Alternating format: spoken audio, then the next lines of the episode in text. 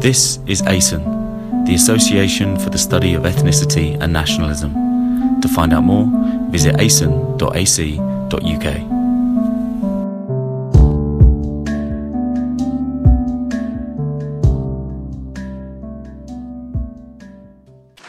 Thank you very much. Um, I'm very pleased to to be here. Actually, um, being a visiting fellow at LSE and discussing things with Professor Anthony Smith was uh, gave me the original push to write Gender and Nation. So it is um, I've I've had a, a long term um, relationship with uh, ASEN and not always theoretical agreements, but um, definitely a uh, association and uh, relationship. Uh, this book, which some of you have got, I bought uh, uh, leaflets, and this is uh, the the book, the po- politics of belonging, intersectional contestation. In a way, is both an expansion and a transformation of the project of the book of uh, gender and nation. Instead of gender, we're talking about intersectionality. Instead of nationalism, we're talking about various political projects of belonging.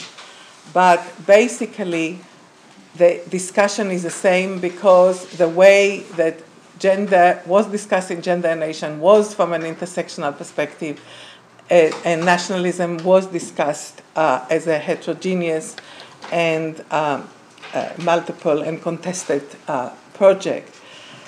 But since the time that uh, Gender Nation was published, um, not only theoretical development have taken place, but political and um, social and economic uh, development have taken place locally and globally.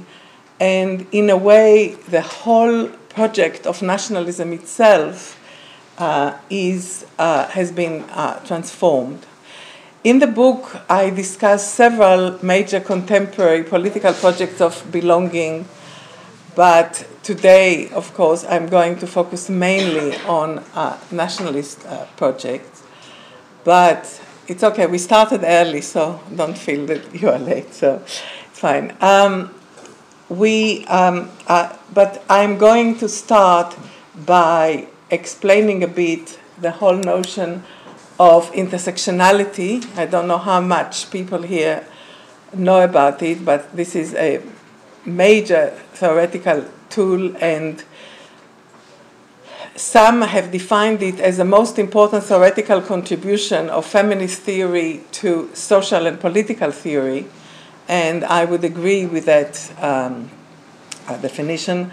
Then I'm going to discuss and describe a little bit what I mean by belonging and the politics of belonging, and then we are going to move to focus more about contestations of nationalism and how do we look at in, um, intersectional uh, gender constructions of uh, nationalism. So, what is intersectionality? In a way, and I've uh, written about it um, recently, I would argue that intersectionality is what the sociologist among you, I know it's government, but um, I'm a uh, sociologist and we're all uh, interdisciplinary. Um, stratification theory is the way in which sociologists and, and others look at uh, inequality um, in terms of power and uh, economic relations and, and social relations and political relations in the society. And there, there have been many um, uh, theories how to deal with it. A lot of them have focused on class. Um, in more recent years, there have been those who focused on race and those who focused on gender and disability and, and so on. But uh, intersectionality, I would argue, is the right approach to look at issues of social stratification because, in a way, it encompassed and interrelate and mutually constitute all of these uh, social divisions. of course, like all theories, there is more than one version of um, uh, intersectionality theory. Uh, theories, and one of the main debates is the additive uh, versus mutually constitutive approaches to intersectionality. The additive uh, approach is very much uh, affected by the hegemonic um, identity politics approach to social divisions. And um, what I uh, mean by that, for example, black feminists um, in, in, in, this country in, in the 80s were talking about the triple oppression of black women as women, as blacks, and as working class or as poor. And um, those of us, and in my work with Floya Anthias, um, which um, in a way started a lot of the uh, development of this uh, alternative um, uh, model, we argued against this approach because we said there is, although ontologically you cannot reduce gender into class, into race, into disability, into various other social divisions, why don't you find places and, and, and sit down? Yeah. So while ontologically you cannot reduce the social divisions into each other, when you look at these issues in any empirical, concrete way, there is no meaning, for example, to the notion of woman, which would not incorporate if this woman is black or white, young or old, straight or gay, rural or, um, or urban, from the south or from the north, etc., etc.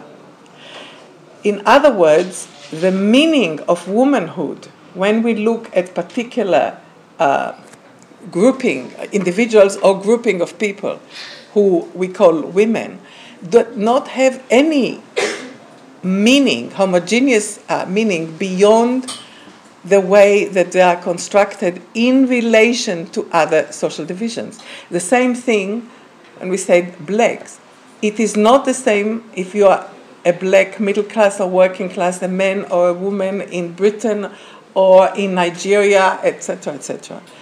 Therefore, there is no, you cannot say that you are oppressed as a black, as a woman, as a working class, because there isn't a separate meaning in a concrete uh, way to being a woman, being a black, being a working class, but it's mutually constituted each other. So when we analyze any kind of inequality, uh, inequality or any kind of social relationship, we have to see that we cannot, like identity politics, have tended to homogenize categories of social divisions with particularly groupings of people. But this doesn't work because we are more than just women, more than just black or white or working class, and so on.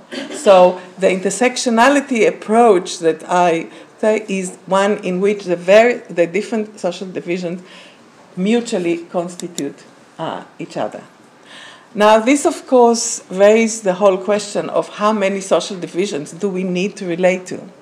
And I would say that it is not the same in every um, uh, empirical uh, location both spatially and tempora- temporally, nor is it necessarily the same to different groupings of people, even in the same uh, society.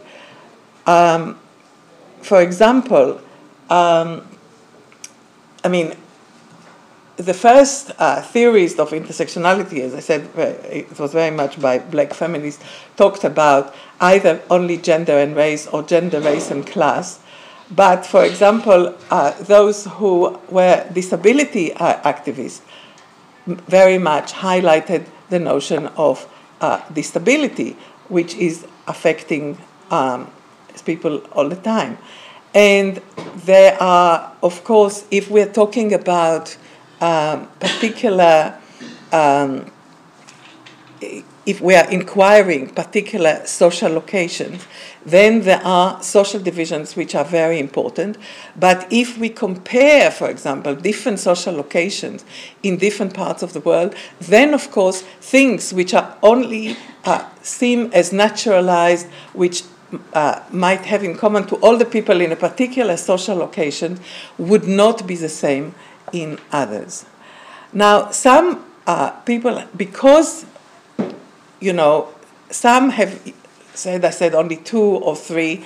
There are, like Helma Lutz, who have made a list of 14 different um, social divisions that we have to incorporate in intersectionality. Charlotte Bunch, even I think 16 or, or 18. But they, uh, very often when we write about it, we say gender, class, race, etc., etc. And Judith Butler, for example, made fun of said, he said all this, etc., can have a, a, either of two reasons. Either that we get tired very easily, so we say gender, race, class, etc., etc. We don't want to, we don't have energy to put all of, of this, or that because of the liminality of the different social divisions, that in a way there is no meaning to separate gender, race, class, and so on. And I would argue that although, as I said before, it's mutually constituted, there is a meaning, and there is a very important political meaning that we need to look at the different ontological uh, bases, that they are not reducible to each other, and that they are not the same. Many would like, there were feminists, they said all class divisions are just uh, after the, the gender uh, uh results. Many um, you know, uh, of the traditional Marxists said all other social divisions are just reflection of class and, and so on. We say no, these are very important and they are very real. But, you know, in different languages, there are many, diff- I mean, when I grew up uh, in Israel, there were seven colors in the rainbow. If you go to a Dulux uh, shop now, you find that in the same rainbow there are about 230 at least different kind of colors. So of course, the reason and as well as the language that we are using, as well as the social and political and economic needs, will construct what are kind of the categories. But when we inquire particular questions, we have to theoretically and politically decide what are the categories which are important. And this is why, although, um, and I would separate very strongly between social locations, identities, and normative values, and I'll talk about it more in a minute about belonging.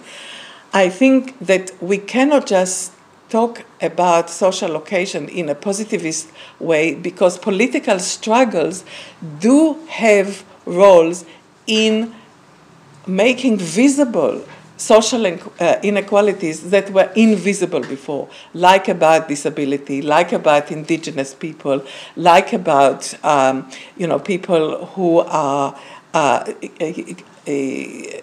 undocumented migrants and, and so on. So it's very easy not to take uh, any account of them, but there are political struggles that no, you have to take account uh, of them. But this does not mean that while you say that this particular social division is central for the lives of this particular um, people, of course, gender, race, and class are, will affect virtually uh, everybody, but there are some particular issues that affect more people in particular locations, particular time and places.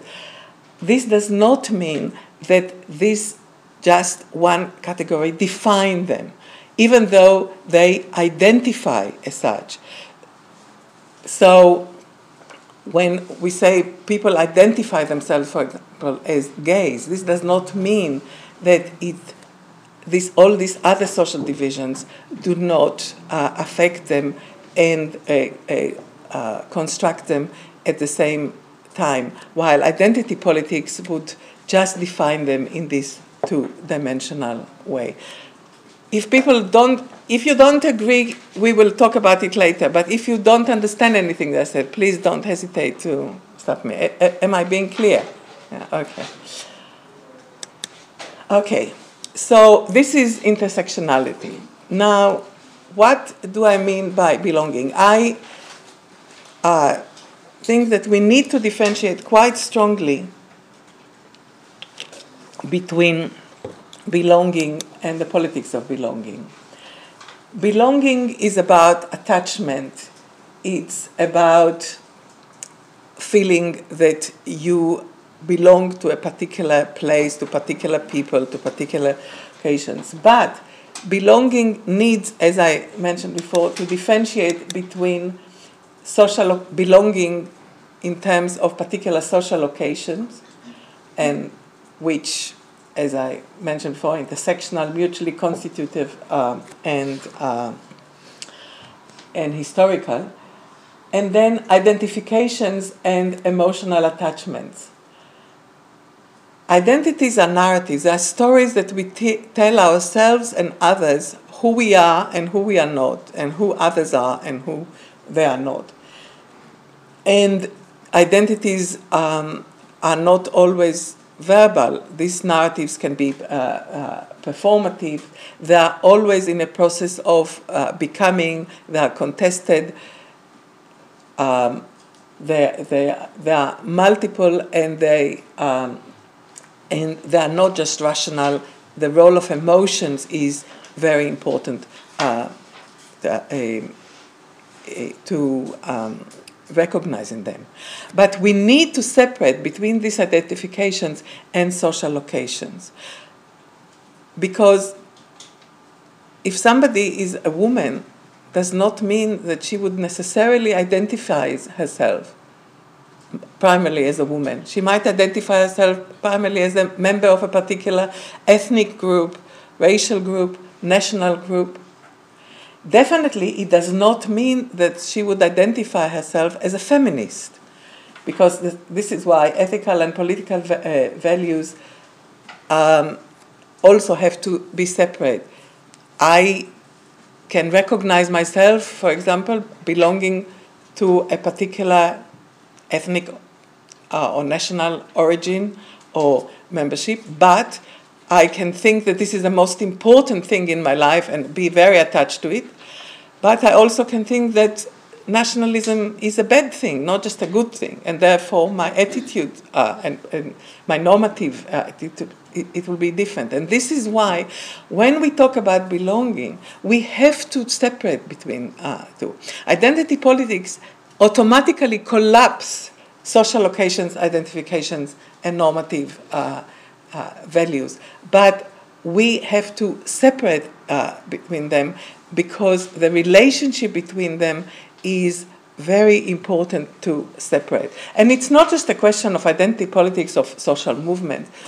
You know the UN resolution about um, incorporating more women into peace processes because women are the ones who like peace. Now, we live in Britain. We had Margaret Thatcher, the Iron Lady. The women really love peace? Can we collapse it in the same uh, kind of way? We have to be very careful and not to put these things uh, together. So, what is the relationship between belonging and politics of belonging? The politics of belonging are the political projects which um, construct the boundaries of the collectivities to which we think that we belong. But this is not a primordial thing. This is a political process. You know the whole kind of debate um, there is no uh, black in the Union Jack. Can somebody be English and black, or even British and black? Could Jews be Germans? under the Nazis? No. And uh, in, in the Weimar Republic, they were a very respectable part of the, the community. And we have this all the time, this kind of uh, contestations. So Adrian Favell uh, defined politics of belonging as a dirty work of boundary man- maintenance, the boundary between different collectivities. But of course, it's not just boundary maintenance. It's the construction, maintenance, and reproductions of boundaries as a political project. Because in, in, in the book, I discuss also a, a, different kind of like British um, political project of belonging um, that um, uh, some uh, uh, said even uh, West Indian babies, even born in England, cannot be English because it's only origin, it's only social occasion, it's primordial. You are either like this because your parents were like this, or you can never uh, be. Then we had, I don't know how many of you have heard about the cricket test, in which um, a minister in the government of uh, Margaret Thatcher uh, said if people, like people who were born to their parents came from Pakistan and they were born in Britain, they have British citizenship, they got British education, but in cricket tests, uh, matches between England and Pakistan, if they support the Pakistani uh, test, that means they cannot belong. So it's not even a question of origin, because if you support the English uh, team, even if your parents were born in, in Pakistan, that's fine. You are, you are okay. But if you support them, that means you cannot be part of the um, uh, English or, or, or British uh, collectivity. And the, uh, oh, but another one that like New Labour uh, supported and in some way Cameron all talk about values. Who is a real British one? The one who support democratic values, as if nobody except the British support democratic values anywhere in the world. Uh, it, uh, it, it, it, can be sometimes really uh, grotesque, like Blunkett when he was the Home Secretary in his uh, infamous document of um, secure border safe haven. I don't know if any of you know this uh, document. He said, "What does it, what does it mean to be British?" He said two things. One, the English language, as if only British people speak uh, English language, and secondly, support of the values of the Human Rights Act. He himself brought the Human Rights Act from Europe. He himself suspended very shortly after he incorporated part of this Human Rights Act after 9 11 in order, because of the kind of so called the global war on terrorism. But to be British is supposedly the one um, who support these uh, values. So we can see that social locations, identification, solidarity, or particular political values can be basis for, partic- for different political projects of uh, belonging. But uh, it's, um, what is important is that we see that it's constructions, it's a particular political project. And this is political, uh, this political project, what is important to see that first of all, of course, they are in order to promote particular collectivities, particular ethnicities, particular uh, groupings um, over each other.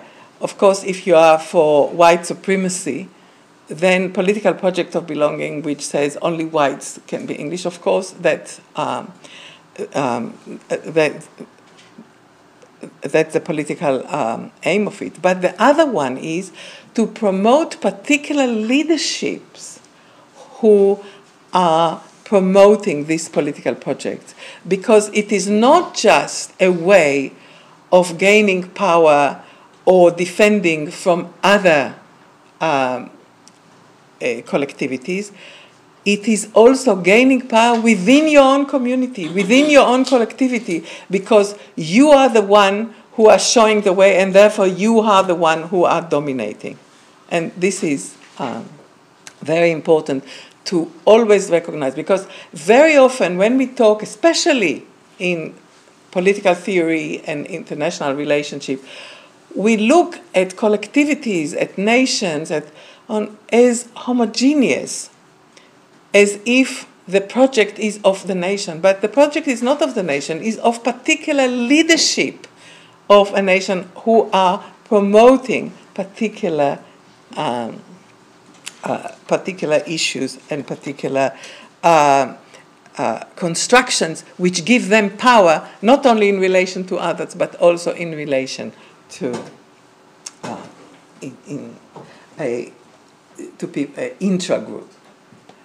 Now, um, I'm one of in the book I uh, separate between the political project of belonging of citizenship, which relate to states, and that that relates to nations. I, I don't know if I will have much time to dedicate uh, to uh, discuss issues of uh, citizenship, but of course, particular constructions of nations, especially of nation state, the borders of states become also the boundaries of the nations. I mean, if we look, most states in the world, definitely in the South and in post colonial uh, countries, especially around borders, the ethnic composition of the population is very different than that of the majority. Very often it's concentrations of minorities so on. But if we talk about the uh, borders, then there is this kind of mythical homogeneity. And it's not only in the South. Talk, look about England, we talk about the island race. But Wales, Scotland, that's not part of England. They are Celts, they are not Saxon. So there are a lot of studies about the power relations and internal colonialism and all kind of thing. And we know now with what's happening with Scotland uh, and uh, devolution that, of course, the equation between Britain, let alone England and Ireland, is a myth. But the boundary and, and the borders, especially natural borders of the sea, of the island, very often are used emotionally as well as ideologically as constructing the boundaries of uh, the belonging to a particular collectivities. And we know that in many, many countries in the world, the, there are contestations about its uh, borders. And um, whether, I mean, it's not just like, for example, in Israel Palestine, that it's the same uh, virtually the same territory. But for example, what happened with Alsace-Lorraine between France and Germany? How many times it's uh, changed, and in in uh, Eastern Europe and in uh, many uh, parts of uh, of the world, and therefore there is a very close relationship between cartography and belonging, but it is not necessarily a natural one. It's naturalized one it's constructed as if it's natural, but in reality, it's ideological, it's contested, and in a way, there is um, very uh, often the whole issue of um, contestations of uh, borders on, and, and boundaries are used in order to defend if, if nationalist conflict very often is for the uh, sake of saving the, the women and children and so on, which I talked a lot about in uh, Gender and Nation, the particular borders and particular locations is a close second in terms of uh, a, uh, promoting particular um, national uh, conflict and, and, and militarized um, one.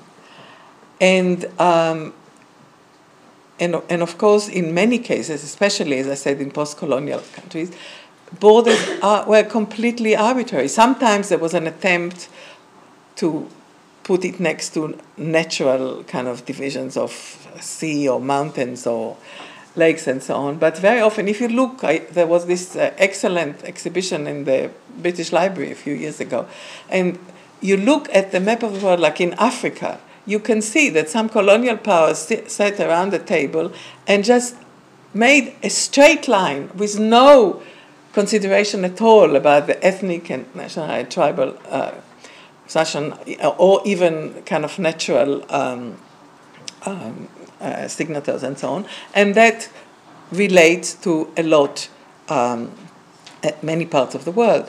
Also, as Ben Anderson in the second edition of Imagined Communities uh, pointed out, the meaning of borders have been changing quite, um, quite a lot, and it's not just in the past. Since the war in Afghanistan, the border between Afghanistan and Pakistan in many ways became much more defined than it was before. Before there were points and the mountains. Of course, until now, it's uh, pretty uh, transient. But the, the whole notion of border, as if there is kind of the fence or a wall between countries, this is really something which is uh, our imagination hold on to it, but in reality, um, very often it is not a continuous line between um, states.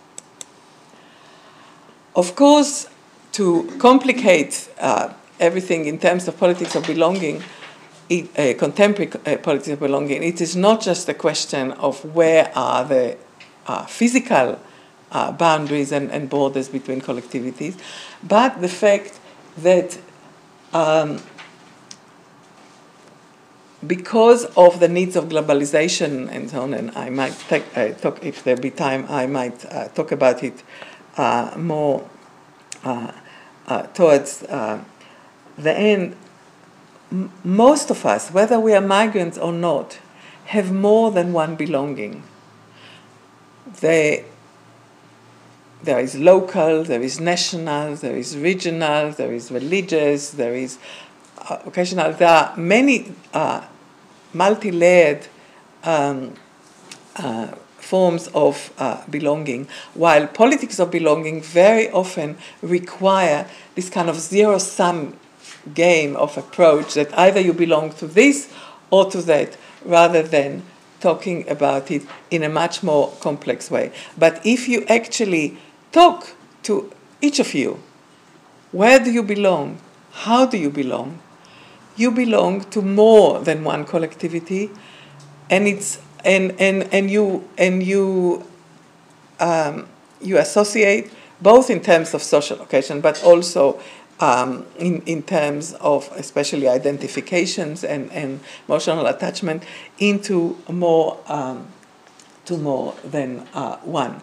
And of course, to construct who belongs and who do not, again, it's very political. It's not just uh, emotional. Um, there is, of course, the whole issue of uh, dual citizenship, triple citizenship. I have a, a friend who has four passports. You would think that necessarily it will give people more freedom of movement, and of course, in many cases, it does. But sometimes it does not. For example, in the Lebanese, when Israel invaded Lebanon the last time, I don't know if you remember, there was a lull of about a, few days in which um, Western countries were allowed to evacuate their citizens from the beach in Beirut.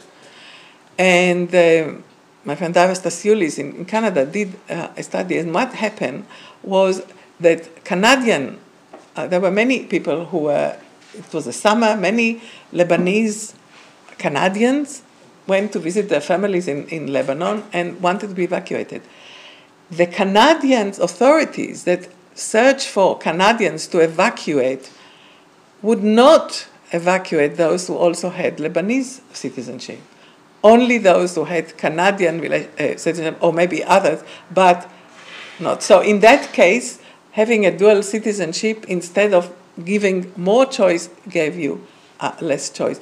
And of course, your the, being because belonging here is a question of politics of belonging your citizenship very often is stratified in relation to what kind of citizen you are, what other citizenship you are, what other ethnic, racial, uh, and national uh, belonging you are. So there is nothing naturalized about it, but everybody speak about it as if it's a given, if it's if it's a and both left and right, and in the United Nations, they talk about the right for self determination as if it's a natural, simple, mutually um, um, exclusive categories. But nowhere what is self is defined, either individually or collectively, what determination means, and what happens when there are contesting uh, claims for self determination.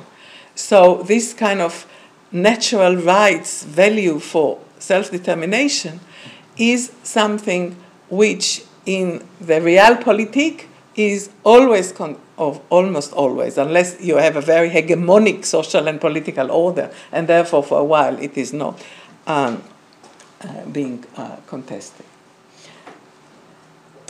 Okay. So, as I said, in the book, I talk about, in addition to nationalism, citizenship, political religion that have become a very major um, of uh, politics. I start the book by describing um, people's reaction after the 7 7 bombing in London.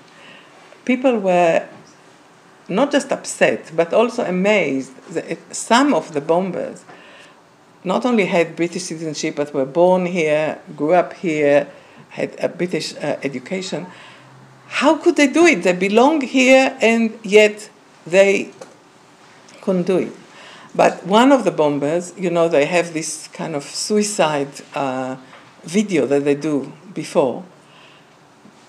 He does speak about my people, but he didn't mean the British in my people. He talked about the Muslim Ummah as his people, the, Muslims all over the world. The fact that Muslim people were uh, murdered in these bombings in, in London among all the other uh, people that, that were, did not matter for him my people who constructed the boundaries of his political project of belonging were not nationalists. They were political religious um, ones.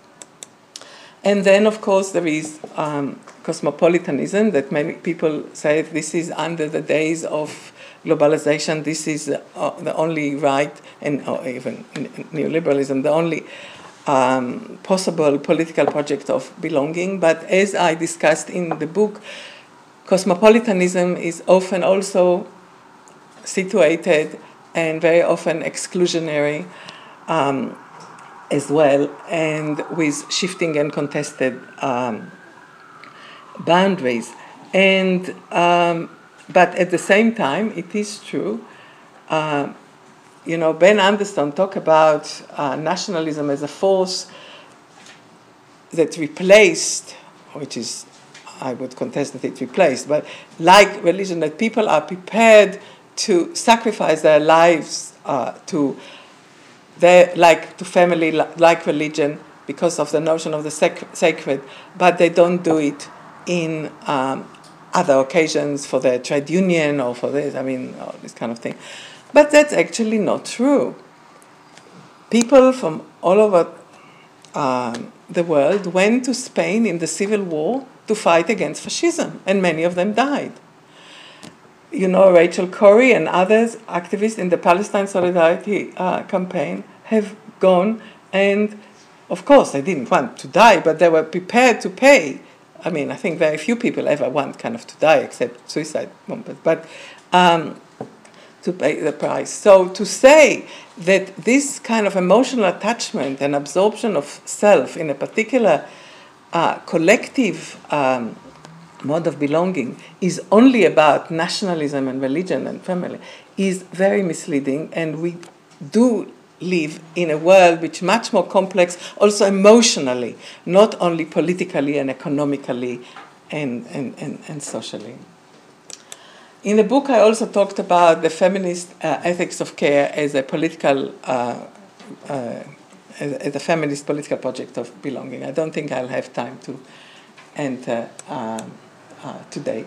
So I want to uh, focus about uh, now about contestation of nationalism and to try and point out why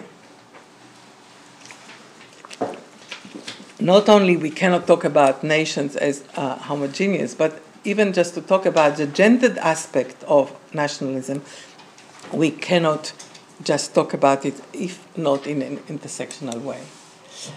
Uh, first of all, um, as I said, I do differentiate in the book between nation, uh, nationalism and citizenship as, as different political projects of belonging because the naturalized ideology of nationalism very often is that of nation state. But we do know that, especially these days, there are many uh, nationalist ideologies and collectivities which of people who do not have their own uh, state and it is not just people like the Kurds or the Palestinians who are fighting for their own states. For example, the Roma people in Europe have declared themselves as a nation in order to get more rights in the EU because the EU is governed by nation states. So they construct themselves as nations, although they have no uh, reason or will to build their own nation states. The same thing about many indigenous uh, people, very heterogeneous population that construct themselves as nations in order because the pol- political global order is about nations. But we have to separate the rhetorics of nations and nation states.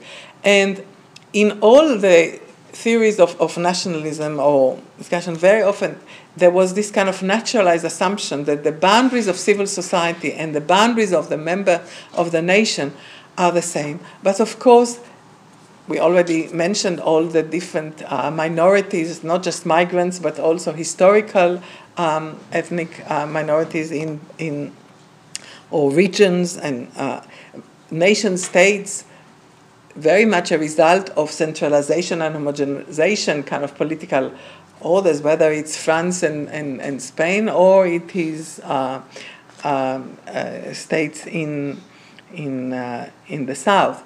But um, at the same time, we do have um, members of the, of the hegemonic nations who live outside the, uh, the borders.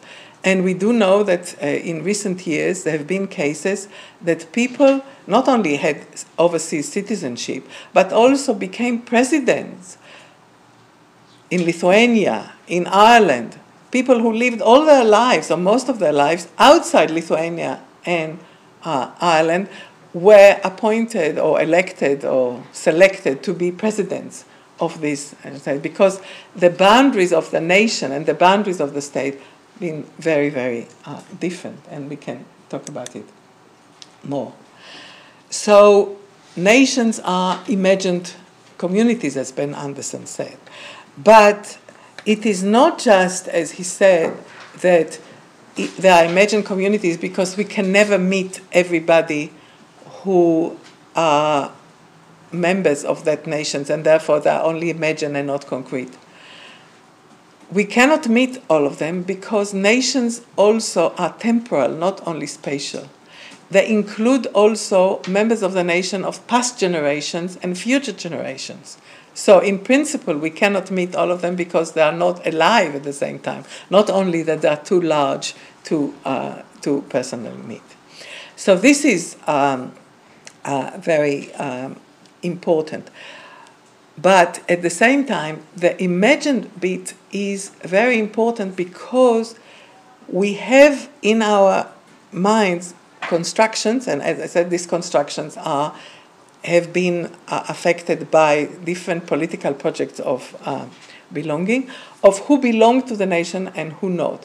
In the same way that uh, feminists um, were talking about the fact that we, we cannot just say that sex is biological while gender is social, because not only biologically there are more than two sexes, but when the the, the parents, the doctors, the nurses see a baby born, they have already in their mind what does it mean to be a female baby or a male baby. So they look at the baby and say, ah, that corresponds to being a male, that corresponds to being uh, a female. And if, you know, it doesn't exactly like this, we already kind of uh, put it this. The same way about nations. We already have a picture in our mind who belong to a particular nation and who do not belong. And when we meet somebody, we already imagine them as belonging or not belonging. So, of course, knowledge and, and, and further acquaintance and so on uh, might interfere. But what is important is the role of imagination that is prior to the actual. So it's not just a question that you cannot meet everybody in order to know who are the people of your community, but that you imagine who belongs and who do not belong to your community before you meet even those that you meet. if it makes sense. Now, uh, before I, I talk, now, what is important, and, I, and before I go to multicultural and, and autochthonic nationalism, I said I talked about the gendered aspects of um, nationalism. In the book um, of Gender and Nation, I talk about various particular roles that um, eh, in, in, in, nationalist projects, which are very much um, gendered.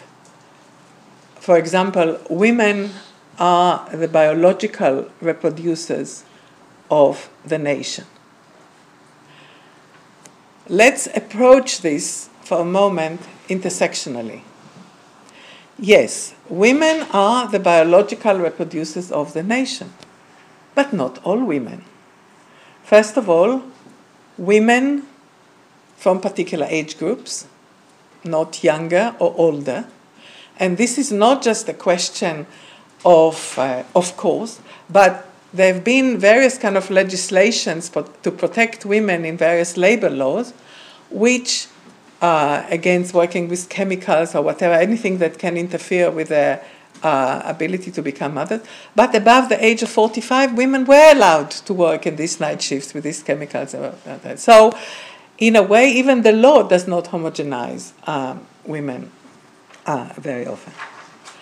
Moreover, women as biological reproducers of the nation, what happened to women from racial and ethnic and uh, uh, minorities? Very often, they are the ones who would not be encouraged to be the biological reproducers of the nation. There have been states in which it was very, very clear, like in Singapore, but there were also some states in the United States and others in which um, educated women were given incentives to have babies, while uneducated and poor women were, um, were, uh, were not. There have been um, various um, Depo-Provera and other very unsafe birth controls given very selectively to women of particular racial, ethnic, and economic uh, situations in order to try and prevent. Of course, the extreme was in Nazi Germany, in which people who were considered to be feeble or. Oh, sorry. This is my.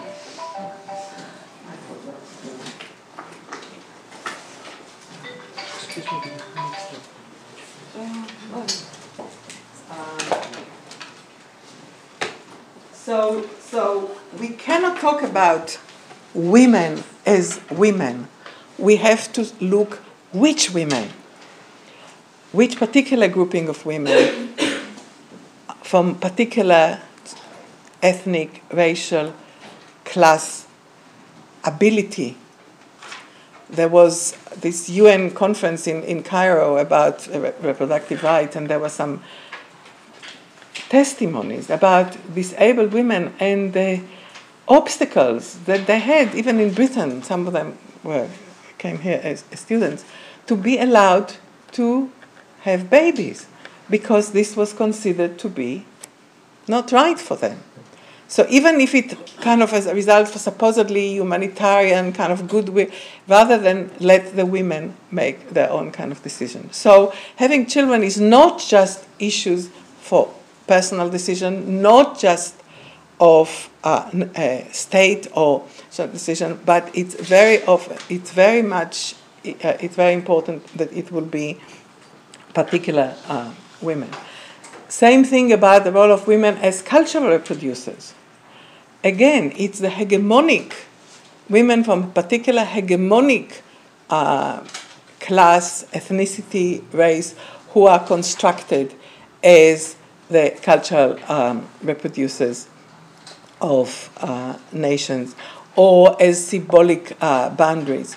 Um, I remember there was a whole kind of debate about when um, um, Southall Black, uh, Black Sisters, um, they uh, asked for funding from uh, GLC to build um, a women's refuge um, for Asian uh, women, and the so-called leaders of the community said, "But these are not even proper girls of the community. They wear jeans, you know, so they cannot be, you know, proper members or representatives of the uh, community. So it is always not just women, not just men. The same thing about, of course, I can go in and, and talk about um, the, the gendered aspect of, of, uh, of uh, men and nationalist project. It is never homogeneous, all women, all men, or any other of social uh, category. Now, um, I talked about the fact that belo- belonging and politics of belonging is now much more um, complex than it uh, used to be uh, before. And of course, con- constructions of political projects of belonging have changed as a result. We see, on the one hand, much more multicultural notions of uh, of a, a, political project of belonging that sees that nations are not just from the same origin or not even necessarily of the same culture, but united by solidarity, by social cohesion, by attachment to where you live and what you want to do. On the other hand, we have a growth of what uh, Geshe and others called autochthonic political projects of belonging, in which the peop- only the people who really belong, who come from soil, from uh, and it's not necessarily the origin. If you look, if you compare the English Defence League with the British uh, National Party, in the English Defence League have people who are not white, who are not uh, oh, from Christian uh, origin. But what is important is that they all kind of allow this hegemony of what is considered to be real English, real British to be um, terms of belonging. I realize I've talked a lot, so I'm trying kind of to, to finish. And we also have not just the question of, of uh, multicultural and autochthonic, but we also have the rise of indigenous um, uh, uh, people um, I mean, the British National Party also tried to construct itself as the indigenous people of, of uh, England, but I'm talking also about indigenous people from in settler societies and other uh, um, uh, post colonial uh, uh, societies who are rejecting assimilation into the hegemonic majority, not just assimilation in terms of uh, the hegemonic majority, but even the multicultural aspect, because as the Aboriginal people in Australia said, we were here and you are all imposing people. You are the ones uh, who came here. If we become just one other ethnic minority, we give up our right as the people who really belong to this country, or this country um, uh, belong uh, to us.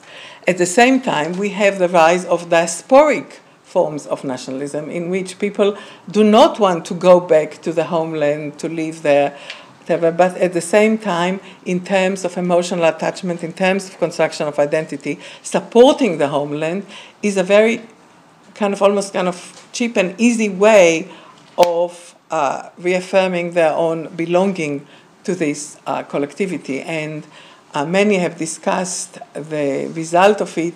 For example, the conflict in, um, in, in Ireland, the conflict in Kosovo, the conflict in Palestine would not have been possible if it were not from the contributions of diasporic people into this country. And sometimes it's not just money, but like in Kosovo, that people are coming and volunteer to fight and so on. But of course, these days it's not just about um, nationalism, but also religious uh, um, uh, and, and, and other political projects of belonging.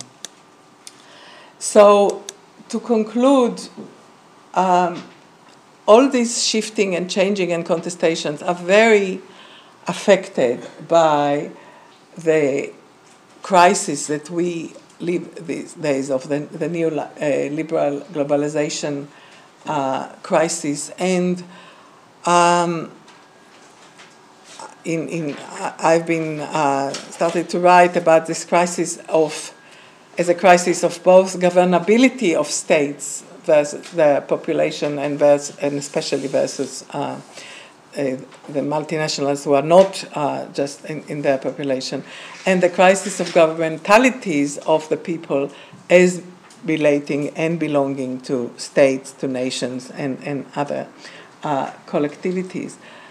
And um, to link it to what I was talking about, autochthonic uh, movement, as what I would claim is the hegemonic um, racist uh, mode of racism today.